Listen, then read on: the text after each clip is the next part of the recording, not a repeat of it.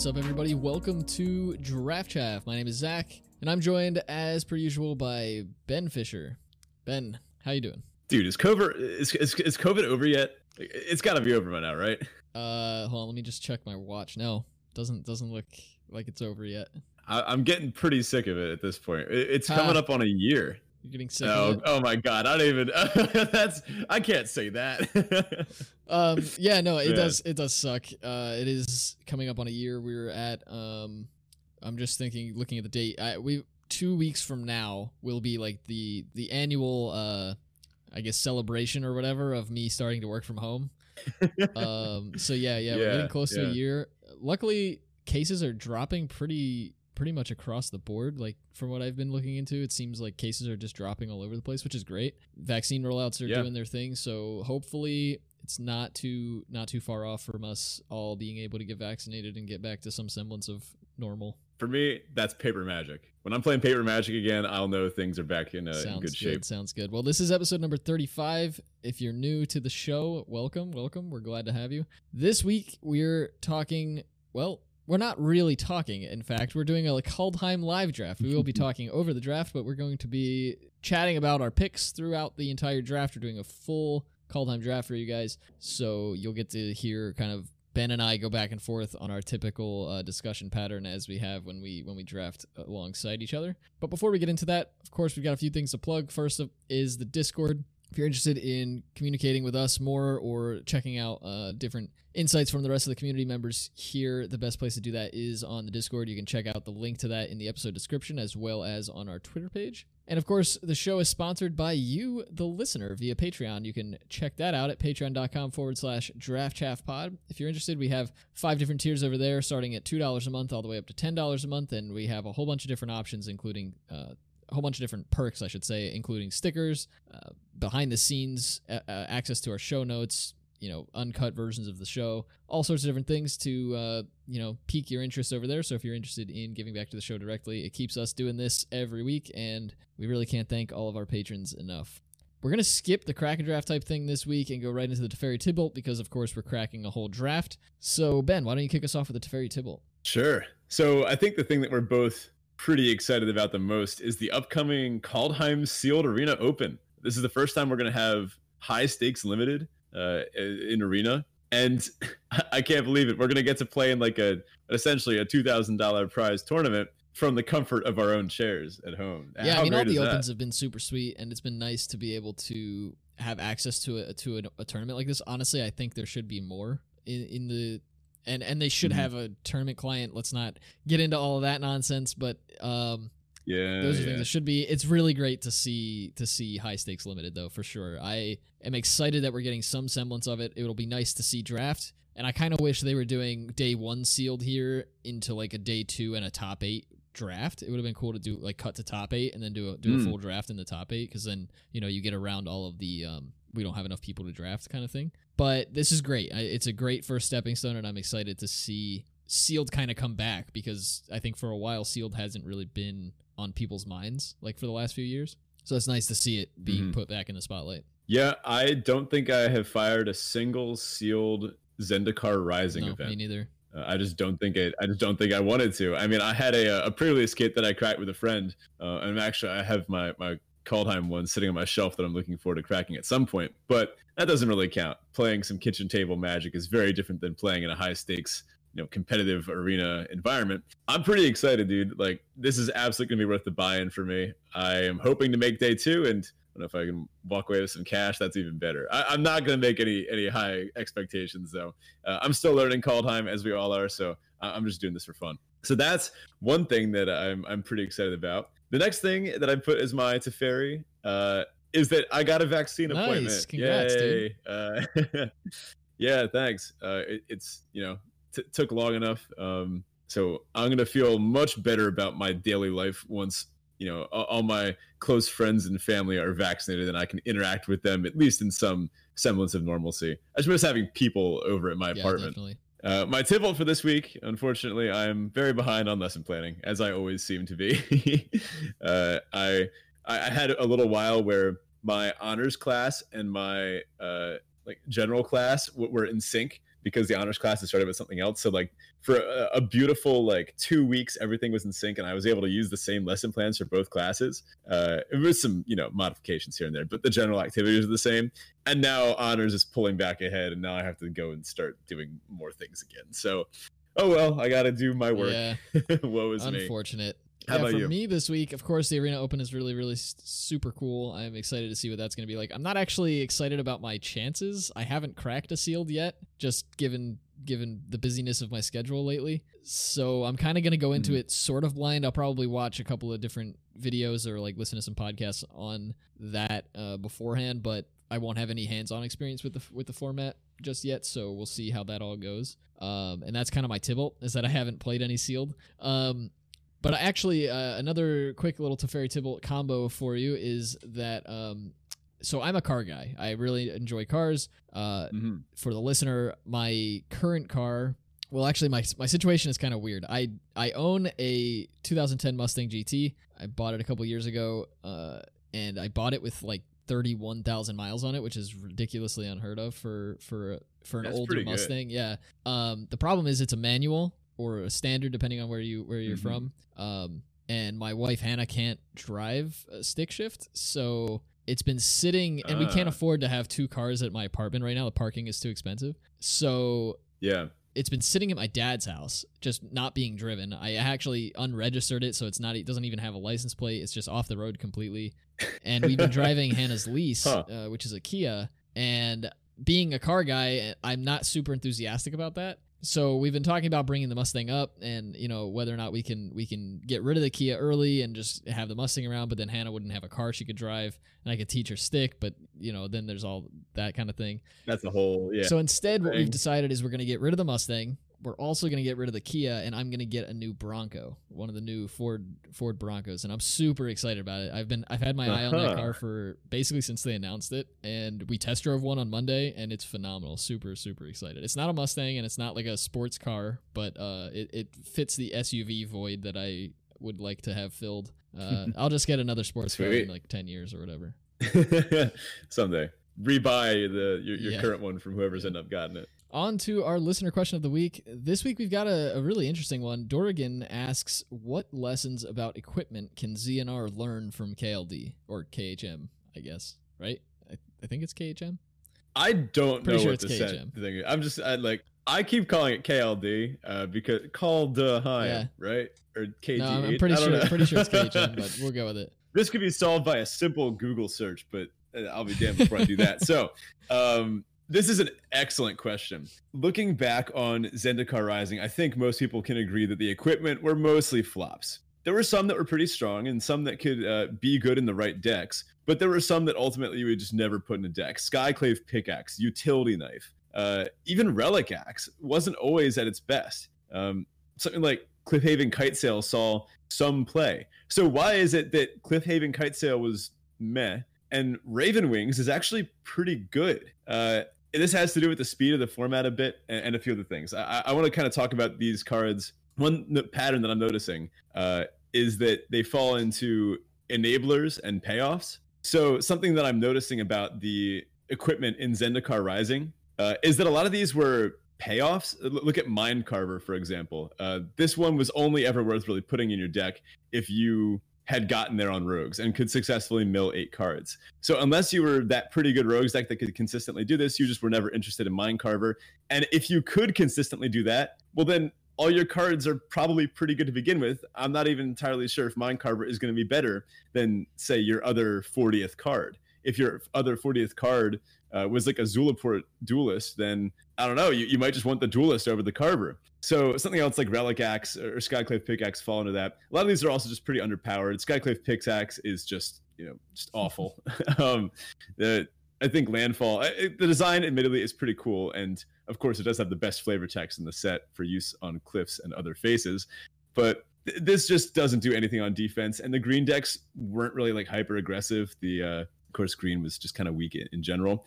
So now let's take a look at what's going on in Kaldheim we have some of these that are more enabler than anything else. Uh, first of all, the cycle of uncommons. These uh, they actually enable themselves, and then they enable other decks to to go over uh, the top and do other wild things. Gold Vein pick can enable some really busted starts. Um, something like uh, Raven Wings, which I, I do think is much better in this format than Cliffhaven Kite Sail was. Something like Raven Wings can help break these late game board stalls. Flyers can be very strong in this set because they let you get over the top of these kind of gross piles of you and your opponent both have a million two fours out and no one's getting anywhere. And then all of a sudden you top like a Raven Wings, you've got a three four attacker, and suddenly your opponent has a real clock and a threat they have to deal with. Whereas in uh, in Zendikar Rising, Cliffhaven Kitesail just ended up being a little too inefficient. It was a more I would say a more straightforward aggressive strategy that would want this sometimes, or sometimes the ability to go over the top. Just wasn't really what you wanted to be doing. Uh, that plan was not as good as that same plan is now in Kaldheim. So uh, of course, there's some other interesting ones like Runed Crown, uh, the back of Toralf, and the back of Halvar. These cards are obviously just incredible if you can get them going. So, as for what lessons can be learned, I think they have some lessons to learn from each other. For the Zendikar Rising equipment, I do really love the uh, magnetic theft effect, where uh, when they come into the battlefield, they attach to a creature. That's fantastic. That gets around the, one of the big problems of uh, equipment, which is you just don't want to have to pay that equip cost. If they're too expensive, you just you just don't want to put them in your deck. Uh, so that's a lesson I think that should be taken into future sets, and I'm excited to see that come back at some point. A lesson I think that Zendikar Rising equipment could learn from uh, Kaldheim equipment is to be good in a vacuum. Uh, so Mind Carver, you're not putting in most black decks. Scavenged Blade, you're putting in like a handful of red decks, but compare Scavenged Blade to Tormentor's Helm. Like you're putting Tormentor's Helm in way more red decks than Scavenged Blade,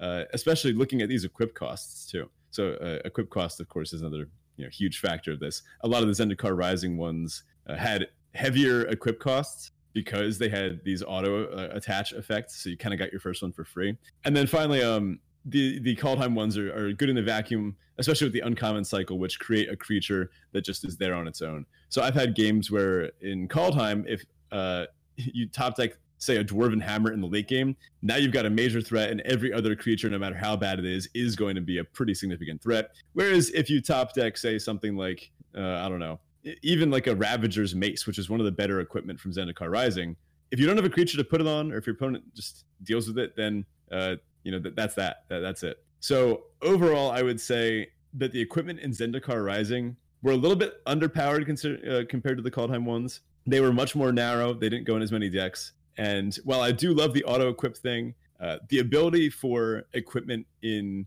uh, in Kaldheim to enable themselves and not really require any kind of setup at all, I think is probably my biggest takeaway.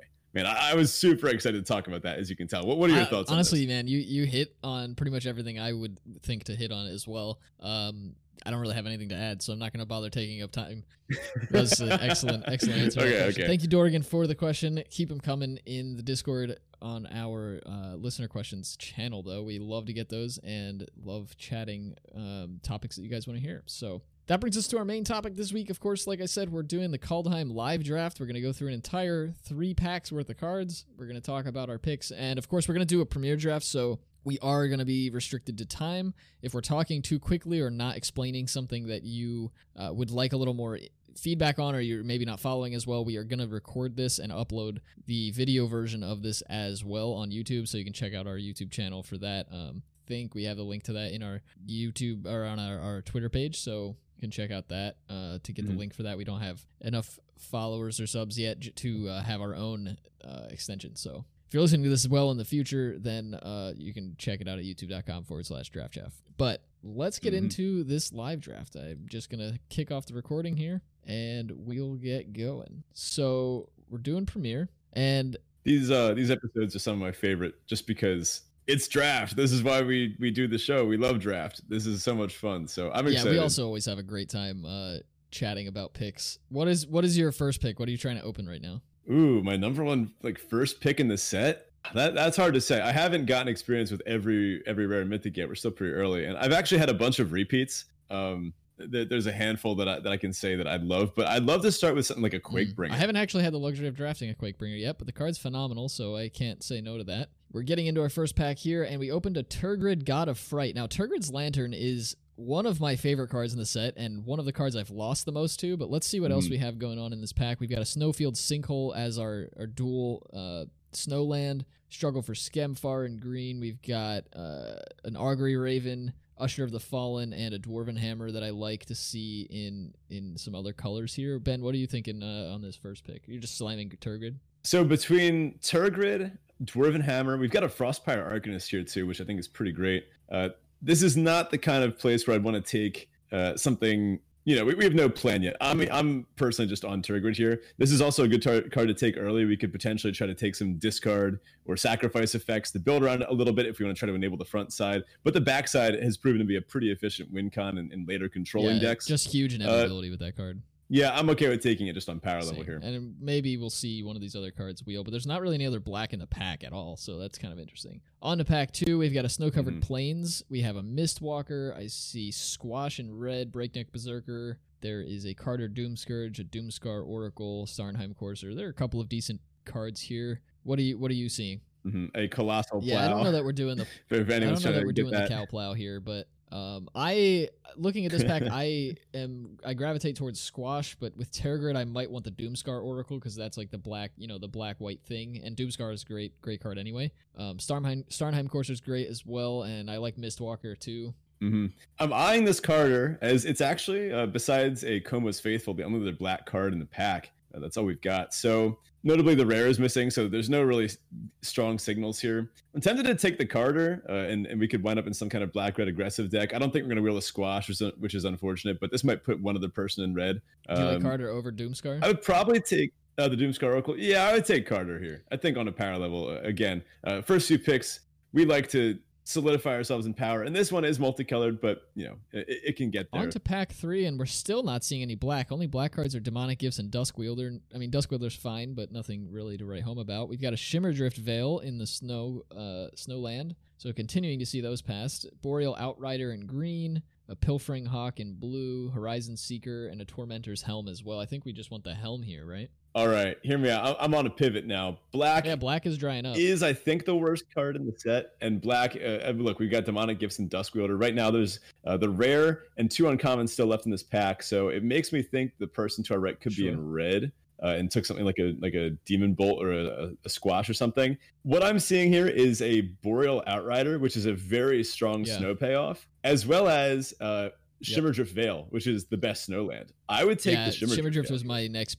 Uh, outside of trying to stick to red, Shimmer Drift was was next up on my list, so that'll be the pick here. Okay, now we see some black coming around. In this pack, we've got a, a Bloodsky Mm. Berserker, a Skemfar Shadow Sage, and an Immersturm Skull Cairn. There's also Koma's Faithful, but we can ignore that for the most part. There's a Goldvein pick, which I like, and a Stalwart Valkyrie, which I also quite like. hmm All right. Now, I did just say that black is the worst. Uh, I think the worst color in the set, but it's not by that much. I think the Blood Sky Berserker could be interesting here. Th- this and the uh, the Shadow Sage isn't as much of a signal, but Berserker is a strong card, and I think we could wind up in, in some kind of double spelling deck. I think uh, being aggressive here, especially because we also see the Skull Cairn, this tells us that red black is probably open, even though we're not seeing much red. I think we might want to pivot off red. I'm okay with keeping the Tergrid in, in the on, on the front burner here, picking up this Berserker, and then potentially moving into black white or, or something else, uh, something hopefully still aggressive to take advantage of the Berserker. But uh, and then maybe I think the second pick here would be uh, something like the pick or maybe the Karen. Yeah, so we took the Blood Sky Berserker there. I, I like using the uh, the lantern side of Tergrid to really cause inevitability on the, the black deck. So I wouldn't mind actually building this to be a little bit more of a, a longer lasting uh, black deck if we end up that way.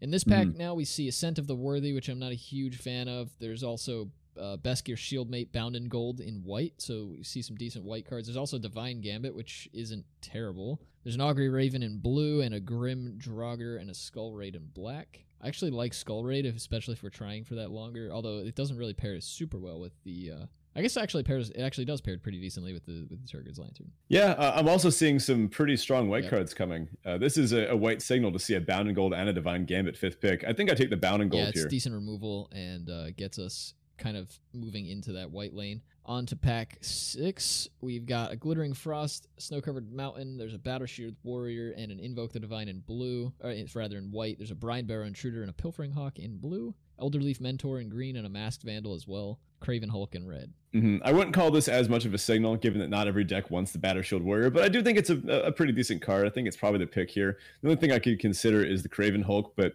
then we're getting a little bit heavy on the curve. Mask Vandal's fine, Snow Covered Mountains fine, but not as important for the, this kind of deck as some of the other ones. I think I could see this turning into a black-white draft, uh, but signals have been a little bit weird. Uh, I, I, would probably take this here. I don't think we're going to be in green. Uh, these green cards that we're seeing are, are good, but uh, we're still not seeing anyone taking the Snowlands. Ooh, that is a signal. Yeah, so in this pack, we've got a Skemfar Avenger, uh, you know, 3 1 rare. Uh, we've got a Return Upon the Tide as well as an Iron Verdict. And it looks like it's about it that we'd be super interested in. There's also Dread Rider in black, but mm-hmm.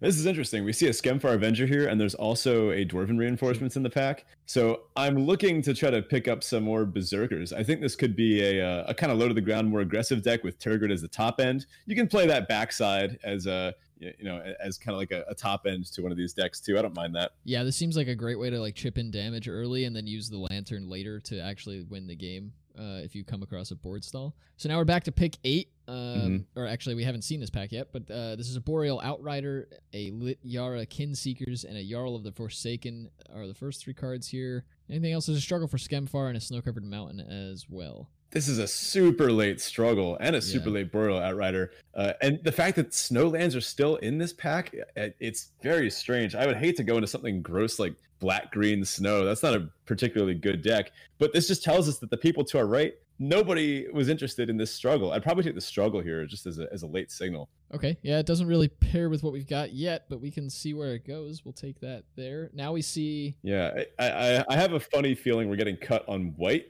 I think that bound in gold and the batter shield worry may have been kind of little false signals there. This is the uh, the pack nine we're seeing here. Uh, we see a dwarven reinforcements, invoke the divine. These cards are kind of meh. There's also a run amok uh, in this pack, which the I only green like. cards. Mm, yeah, there is a run amok. I think that pairs pretty well with our, our Skemfar Avenger and Bloodsky Berserker. I might take uh, the run amok or the dwarven reinforcements. Probably the reinforcements, just because it goes with the Avenger. Or actually, no, that's not. Uh, it is non-token. Yes. Um, yeah, I mean, there's other berserker things that we could uh, yeah. you know have going uh, on. So next pack, we're back to pack ten here. This is the Doomskar Oracle did wheel, which is a little surprising. Uh, Starnheim, Starnheim course as well, and there's still a snow-covered plains in this pack. Yeah, snow-covered plains I think is the the worst of the bunch. I'd probably take the Oracle here. There's nothing else in this pack that we're interested in playing. Pick eleven. We don't see really anything we want. There's a Dusk Wielder and a Tormentor's Helm. Tormentor's Helm is a fine pickup. Yeah, yeah, and grab the helm. So it's looking like we've been seeing black, red, uh, black, red cards into pick twelve. Well, uh, that that's a plan. That means uh, that we could probably wind up with a good number of black and red good cards. Divine Gambit wield, Ascent of the Worthy wield. So Mardu seems to be open. I, that late struggle was just so weird. Like maybe the people to like a few people to our right aren't in green, but uh, picking up the Divine Gambit there. Uh, just gonna grab some some nonsense at, at the end here. All right, into pack two. So we see a Cosmos Elixir as our rare. Ooh. There's a. I love Cosmos Elixir. I haven't Cosmos had the, had the chance of playing with it yet. There's a Rimewood Falls as our land. I think it's just worth mentioning that out of the gate. We have a Weigh Down in black, uh, replicating ring, a Svella Ice Shaper. Unfortunately, I don't think we're really going to be positioned to play Svella. We could splash her, but I don't know that we'd get mm. a whole lot out of her. Um, and there's Draugr. I think Cosmos Elixir is an unpassable bomb. I have I've gotten this card passed to me, and uh, I do not think it you should pass. I think when you open a Cosmos Elixir, you should generally take it. So here's the thing: this card is great against whatever your opponent is doing. If your opponent is playing aggro, you're gaining two life a turn. That's a significant effect. And then if your opponent is playing control, you start drawing extra cards. True. No matter what you're doing, Cosmos Elixir, no matter what you're doing, and no matter what your opponent is doing, Cosmos Elixir is pretty good. Uh, the only time this is like really that bad is if you're uh, playing control and your opponent's like hyper aggro. So into the next pack we have another Bound in Gold. There's a Bergstrider in blue, but I think we're pretty far from blue. There's a Karfell Kennel Master, which I don't hate. It's a Berserker. Uh, there's also a Crippling Fear, so we're getting past the rare here. Yeah. And another Divine Gambit, which I don't think I mentioned yet. Another Snow Covered Plains as well, but I think Crippling Fear is probably where we want to be. We can select Berserker. Given the number of Berserkers that we have in this deck. There's also Hagi yeah. Mob in this pack. But uh, I think it's time to go Berserk. Going Berserk, p- taking the Crippling Fear. Yeah, but, and as if the the card gods are with us, we see in this pack actually a couple of things we would want to take. There's a Dwarven Hammer, an Axgard Cavalry, another Bound in Gold, uh, Return Upon the Tide, but we also get past Blightstep Pathway, which is the red black dual land. Um, and there's a glacial floodplain in the pack too. So these snowlands really not getting respected right now. Mm-hmm. I like the Dwarven Hammer here a lot. Uh, the Axgard Cavalry, I think, is something we're going to want to pick up as it is a cheap berserker that helps give our bigger things haste. But I think Dwarven Hammer is just a, a power level pick here. I think it's that much better than these other things. Return upon the Tides is not great in a deck like this. If the biggest thing we're returning is like a 3 3 berserker or something, or like a Kardur, uh, that's whatever. I don't know if that's worth putting in our deck. Doesn't really fit our game plan that well. Wouldn't mind wheeling the Elderfang Disciple or honestly the Blightstep path. Yeah, I could see us wheeling the Blightstep just because uh, the Karen wheeled before. Uh, Black Red doesn't seem to be super respected mm, right yeah. now. And we just got past an Egon, God of Death. So oh, this is great. You know, I just slammed the Egon. Egon. But uh, there's also Death Knell Berserker, which we'd love to have. There's a snow covered swamp, which our deck doesn't actually care about, really. Uh, and then there's a Squash as well, which our deck would not really like to have all that much either. So Egon. Yeah, Squash. Uh, squash goes down a good bit in black red because you can't play as many giants as you'd like to. Uh, there's only so many uh, hulks that you can put in your deck before your top end starts getting a little too awkward. I think Egon is just going to be sick here. Yeah, so that'll be the pick. Hopefully, we can pick up that Death Knell Berserker on the wheel, but we'll see. Uh, here we get past another Blood Sky Berserker. There's a Breakneck Berserker in red um, Codespell Cleric in white, but I think we're really at the point where we need to make a decision here on whether we're playing red or white. We have a handful more. I guess we have exactly the same amount of white and red cards, but I think our red cards fit our black cards a little bit better. Yeah, I agree. I think I would actually postpone the the choice here a little bit. We have Blood Sky Berserker uh, as well. I think we can just take our second Blood Sky Berserker and then uh, put put off our decision point just a little bit here. There's also an Elderfang Disciple, some other good black cards. Uh, I think black is just super open and we should capitalize Agreed. on it. So we now can. we're into pick six here on on pack two. There's a Village Rites, Hagi Mob, uh, also a Rune of Sustenance, which I do quite like the rune cycle. Then there's a Jarl of the Forsaken as well. Mm. We have some solid white cards, Bound in Gold, Battershield Warrior, but I do think red is going to pair better with this deck. Dwarven Reinforcements to make Berserkers, Kardur, Doomscourge, Dwarven Hammers, all these are all Berserkers.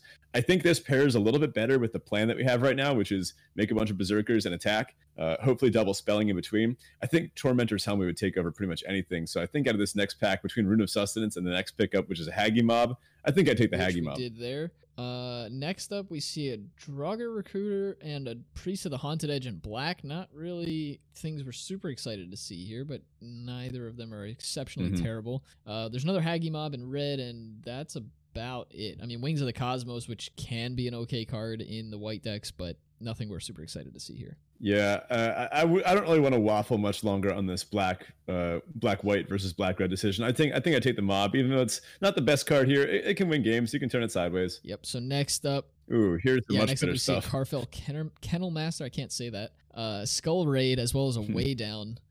I don't. Do we just want to take the Kennel Master here? We have a. We're getting kind of high up on five drops, and I wouldn't mind the Skull Raid. I think it's actually pretty decent. It helps with the multi card synergies, but Weigh Down's a good removal spell, and we are kind of light on removal. Yeah, I think Weigh Down's the pick here. We want to see some removal spells, and this one you can cast uh, in the same turn as you maybe cast something else. Play a creature attack and then do this. Next pick, we don't really have uh, anything. This is our first miss, I think. There's a replicating ring, invoke the divine, disdainful stroke, jogger thought thief, broken wings, roots of wisdom, and a uh, Rimewood Falls. I think this is the first thing where we're a little bit disappointed, but I think we're doing quite fine. Yeah, just gonna take the uncommon. Yeah, take that replicating collection. ring into our next pack. We're kind of another miss here. Um, there's a Divine Gambit and a wow. Hagi Mob, but really we're not looking to play three Hagi Mobs in our aggressive black red deck. Definitely not. So you know, it's not really anything. I- am just gonna grab an uncommon for the collection here, but there really isn't anything we're super excited to be taking, even if we were playing white. Yeah, definitely not. And speaking of, here's some interesting stuff.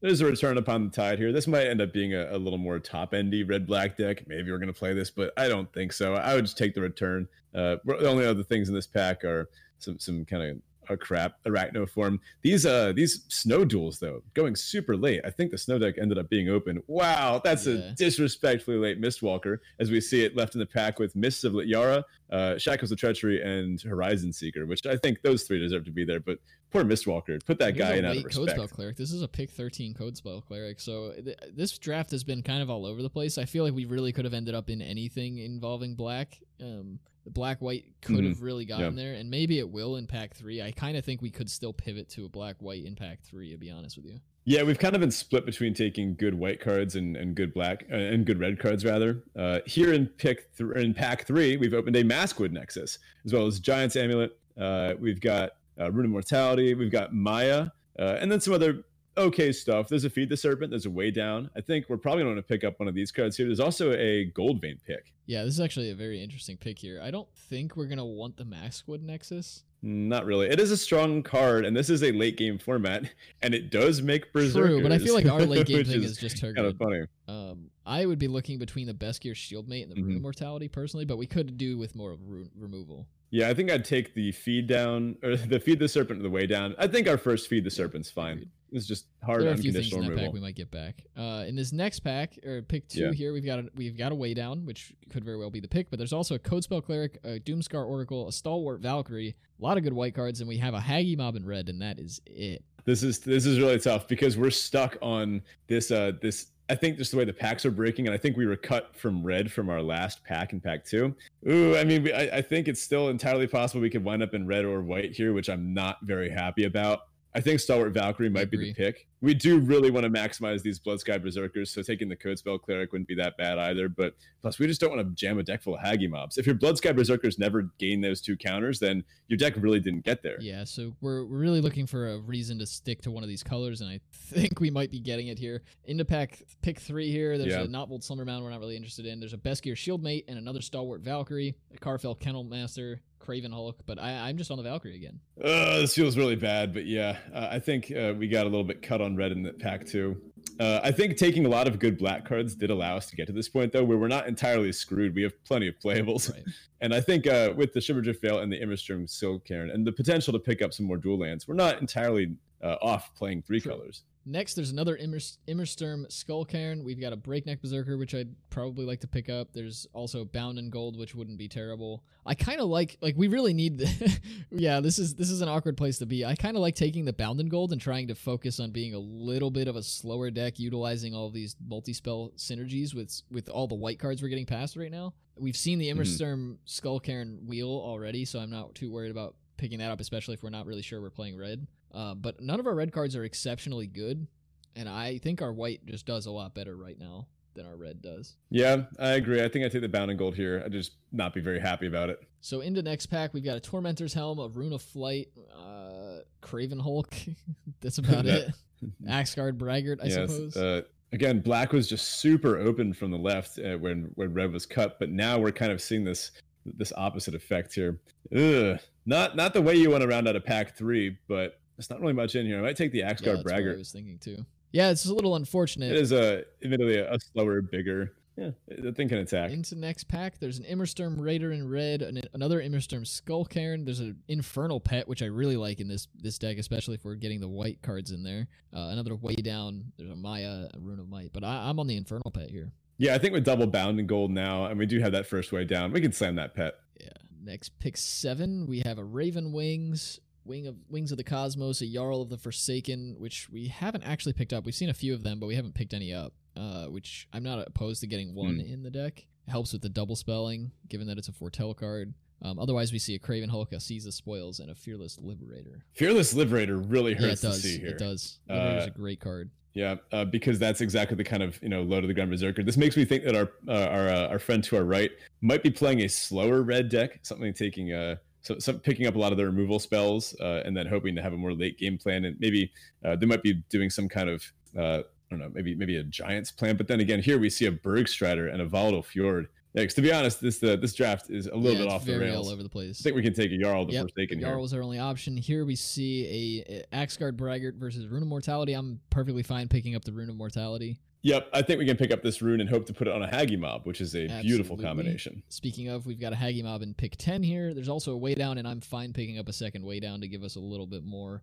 uh, removal to work with. There's also Draugr Recruiter. but- Absolutely. But, Looks way good. down seems to be the pick here. Next pick, we don't really have anything going for us. There's a Wings of the Cosmos and a Funeral Longboat, but not really excited to take any of them given that we already have a Wings of the Cosmos. I do like having one in decks that, Mhm. that have a hard time going, you know, into the ground very well, but but two are not really likely to make the cut for me. Yeah. Here in our last few picks, we're starting to get to the uh, the the super chaff. Uh, I think honestly, taking a Duskwielder here isn't the worst thing in the world. We might need it to double spell the Bloodsky Berserker. So here's the thing: uh, what is this deck trying to do? What is this deck's game plan? This deck's game plan got messed up significantly by the colors, and we just rounded out the last few picks there. So because of the way that these packs kind of uh, got passed to us, I think we interpreted signals decently well. Uh, even though this was, you know, kind of like time crunch, and this is part of the, the skill of drafting. and Drafting is a timed experience, right? So I think that this deck could potentially be built in two different ways. I think we wound up with more good white cards than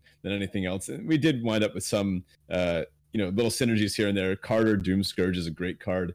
Putting a uh, a Rune of Mortality on a Hagi mob is a great combination, but I, think despite not being super happy with how this deck turned out, it still has some power. This deck has a crippling fear. This deck has Tergrid. This deck has Egon uh, and it has uh, Skemfar Avenger, multiple Bloodsky Berserkers. I think despite the uh, tumultuous draft process, we wound up with a pretty serviceable black white deck. Yeah, we ended up having to make cuts, so it's you know we made we got enough playables, which again is something that we've talked about a lot on this show. Like we really don't have to worry about that in modern or contemporary Magic limited formats. Mm-hmm. So we did we did get enough playables, but it was it was awkward. We didn't know what deck we were playing until you know the middle of pack three, which is definitely not where you want to be. So I think this was an interesting case where and I think honestly, Ben and I probably would have ended up in two different decks if we didn't draft this together. Uh, ben and I often find each other mm-hmm. uh, splitting on a certain pick, and that kind of defining the rest of the draft. But yeah, we we tried to stay as open as possible. We kept to the black as as frequently as we could when we weren't sure whether to pick between white or red,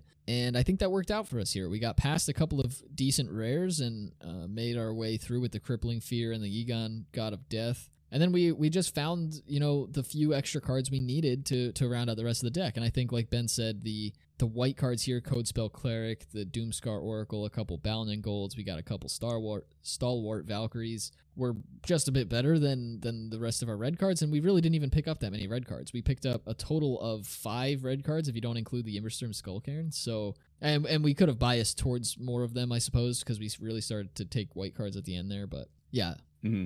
Yeah, I think that that's my bad. I think you were trying to pull in a white a little before I was. Uh, so taking a, an earlier, a second Codespell Cleric. This deck really wants a second one, and I think I might have talked you off of one of those at one point. But uh, my bad. Uh, but I think this deck is still fine. Uh, one thing I'm concerned about is we have double Weigh Down, double Stalwart Valkyrie. Uh, so this deck is going to want to be eating its graveyard pretty significantly. However, we do have. I mean, there, there's the Egon. I mean, he, he dumps stuff in the graveyard, yeah. so. Uh, I, I uh, at least uh, if we play the back half, the Throne of Death, that is.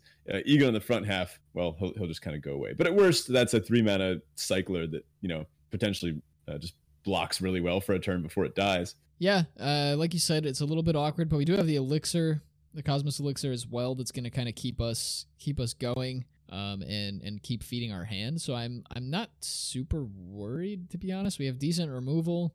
Um, and the crippling fear did get a little worse swapping to white. We we lost a big chunk of our berserker, uh, you know, backbone. We do have a handful mm-hmm. of warriors, but other than that, it's it's going to be kind of hard to leverage that crippling fear properly. I think. Yeah, I think it's still worth playing, given that board wipes tend to overperform in limited, especially when there's lots of smaller creatures going around. There's still people going really wide in this set. I've been blown up by crippling fear a few times. Uh, I, I, think it will be pretty good. Um, I don't think, like you said, it's as good as it would be in a deck where you have uh, a higher concentration of, of, cards of a certain type. But yeah, we're kind of split. We've got we've got four warriors, it seems. And we've got a couple of berserkers, three berserkers, and uh, four yeah, four clerics, or five warriors actually. Mm-hmm. But um, you know that that is what it is. Sometimes that happens. I think our deck is still going to be able to leverage it relatively frequently, but we'll see. Yeah, I would put this deck at a six out of ten. Uh, I think it has some very powerful rares. Uh, this is what like Black God rare draft with Cosmos Elixir to glue it together. Uh, I, this deck has power, right? Uh, and there's certainly busted draws from this deck that'll be able to win games effectively. However, I think this deck kind of struggled because we weren't able to make that decision to get into the uh, like this archetype until the very end. And I think we might have seen some weird packs yeah. in there. Um, you and I are pretty experienced drafters. We know what it's like to see confusing picks. Like we saw a Mistwalker go like uh, fourth to last pick, but I don't think blue is particularly open, right?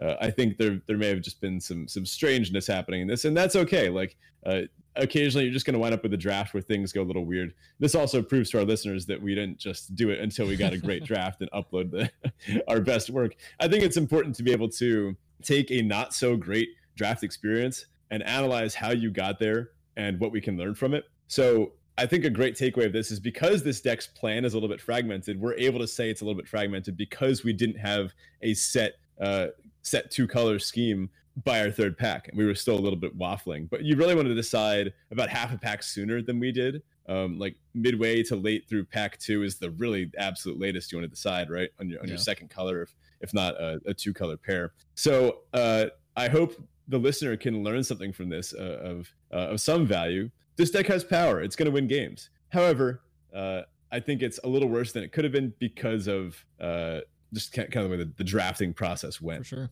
that said, that's going to do it for us this week. Thank you so much for listening. And of course, if you want to follow along a little bit better and check out some of the cards we may not have mentioned throughout the draft, the video version of this will be uploaded on YouTube following the uh, release of this episode. So definitely give that a give that a look. Um, also, if you're interested in learning more about drafting as a whole, or you just want to talk about your drafts, throw up your trophies, get, have somewhere to, to to sort of flaunt uh, a little bit head over to the Discord. That's the best place to do that for us and to interact with our community. We have a lot of trophy decks popping up in Kaldheim. It seems like a fun format and everybody's been enjoying it. So definitely give that a look if you're interested in what decks are trophying and all that sort of thing. Also, if you're interested in giving back to the show, check out the Patreon. That's the best place to go to support us directly. You can do that at patreon.com forward slash draft pod. Thanks, everybody. We'll catch you next week. Good luck in the SEAL tournament, everybody. So, uh, I have a a, a, bit of a, a fun sign off. Uh, kind of decompress after that, admittedly kind of messy draft. Not not one of our finest, but you know I think still uh, still pretty good nonetheless. Um, it was Valentine's Day this past weekend. So do anything fun? uh, well, we I'll start by saying we spent the weekend at my in-laws. So that Ooh, that uh, fun. Uh, I mean, I don't have. Unfortunately for me, and actually, we were talking about this this weekend. I don't have the in-laws where it's like, uh, gotta go see the in-laws. Not super excited.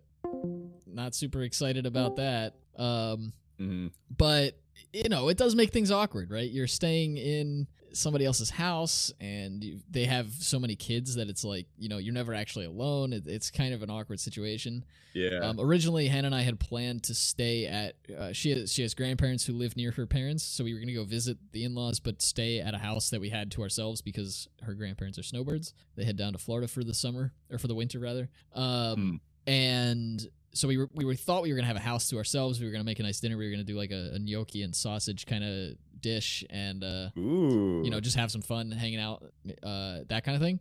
Didn't end up working out that way, but we ended up getting Chinese food and just going out to a nice restaurant where we actually had our first date. So it was it was salvaged. It was still a nice a nice evening. Yeah. Nice. How about you? Absolutely. Pretty good. Uh, I will say, my girlfriend and I we we made this. Uh, we tried to make like a charcuterie nice. board uh, but with our with our own spin on it. We spent probably like half an hour in a in a Wegmans just like trying to pick out everything out because I haven't been to a Wegmans in ages. I forgot how like aestheticized the entire inside of Wegmans are. it's it, it's like you're walking into like a movie set almost. It, the way it just is bustling and fake. I don't know if everyone have has these. Probably not across the world, right? I would call this a uh, a, a, gentrified, pretty upper high tier shopping center or sh- like f- shopping uh, for food place, right? Yeah, I mean, honestly, I've never been to one, so. Ah, okay.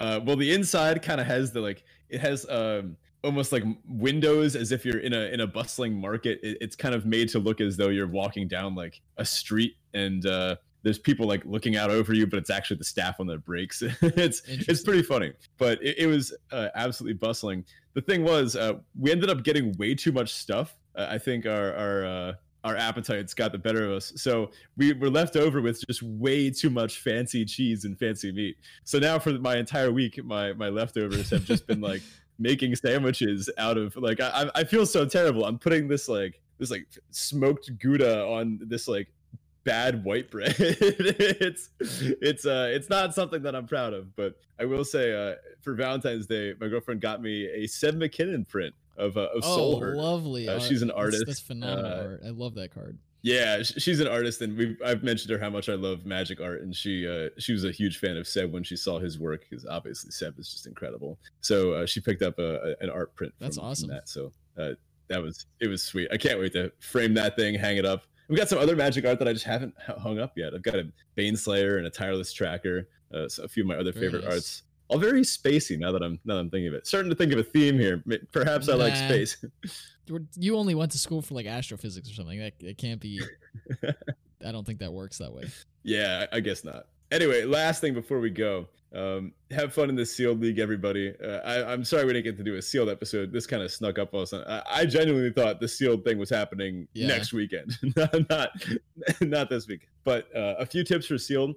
I think disdainful stroke goes way up. I think you're going to play every copy you open. Uh, kind of along the same lines. The aggressive strategies get a little bit worse. The late game strategies get a little bit better. And there's already a lot of really good late game strategies in Kaldheim. So stuff like the the decks, the Ravenous Lindwurm decks, the uh, Yara Mirror Lake decks. These all get a big boost from being able to plan their deck out a little bit more consistently. So uh, slam some big stuff. Be prepared to deal with the big stuff, and uh, have fun playing some limited battle. yeah. cruiser. Also, if you happen to to place for day two, keep us updated in the Discord. Throw throw that in there. It would be great to root for you guys as uh, as as everybody's playing through the open.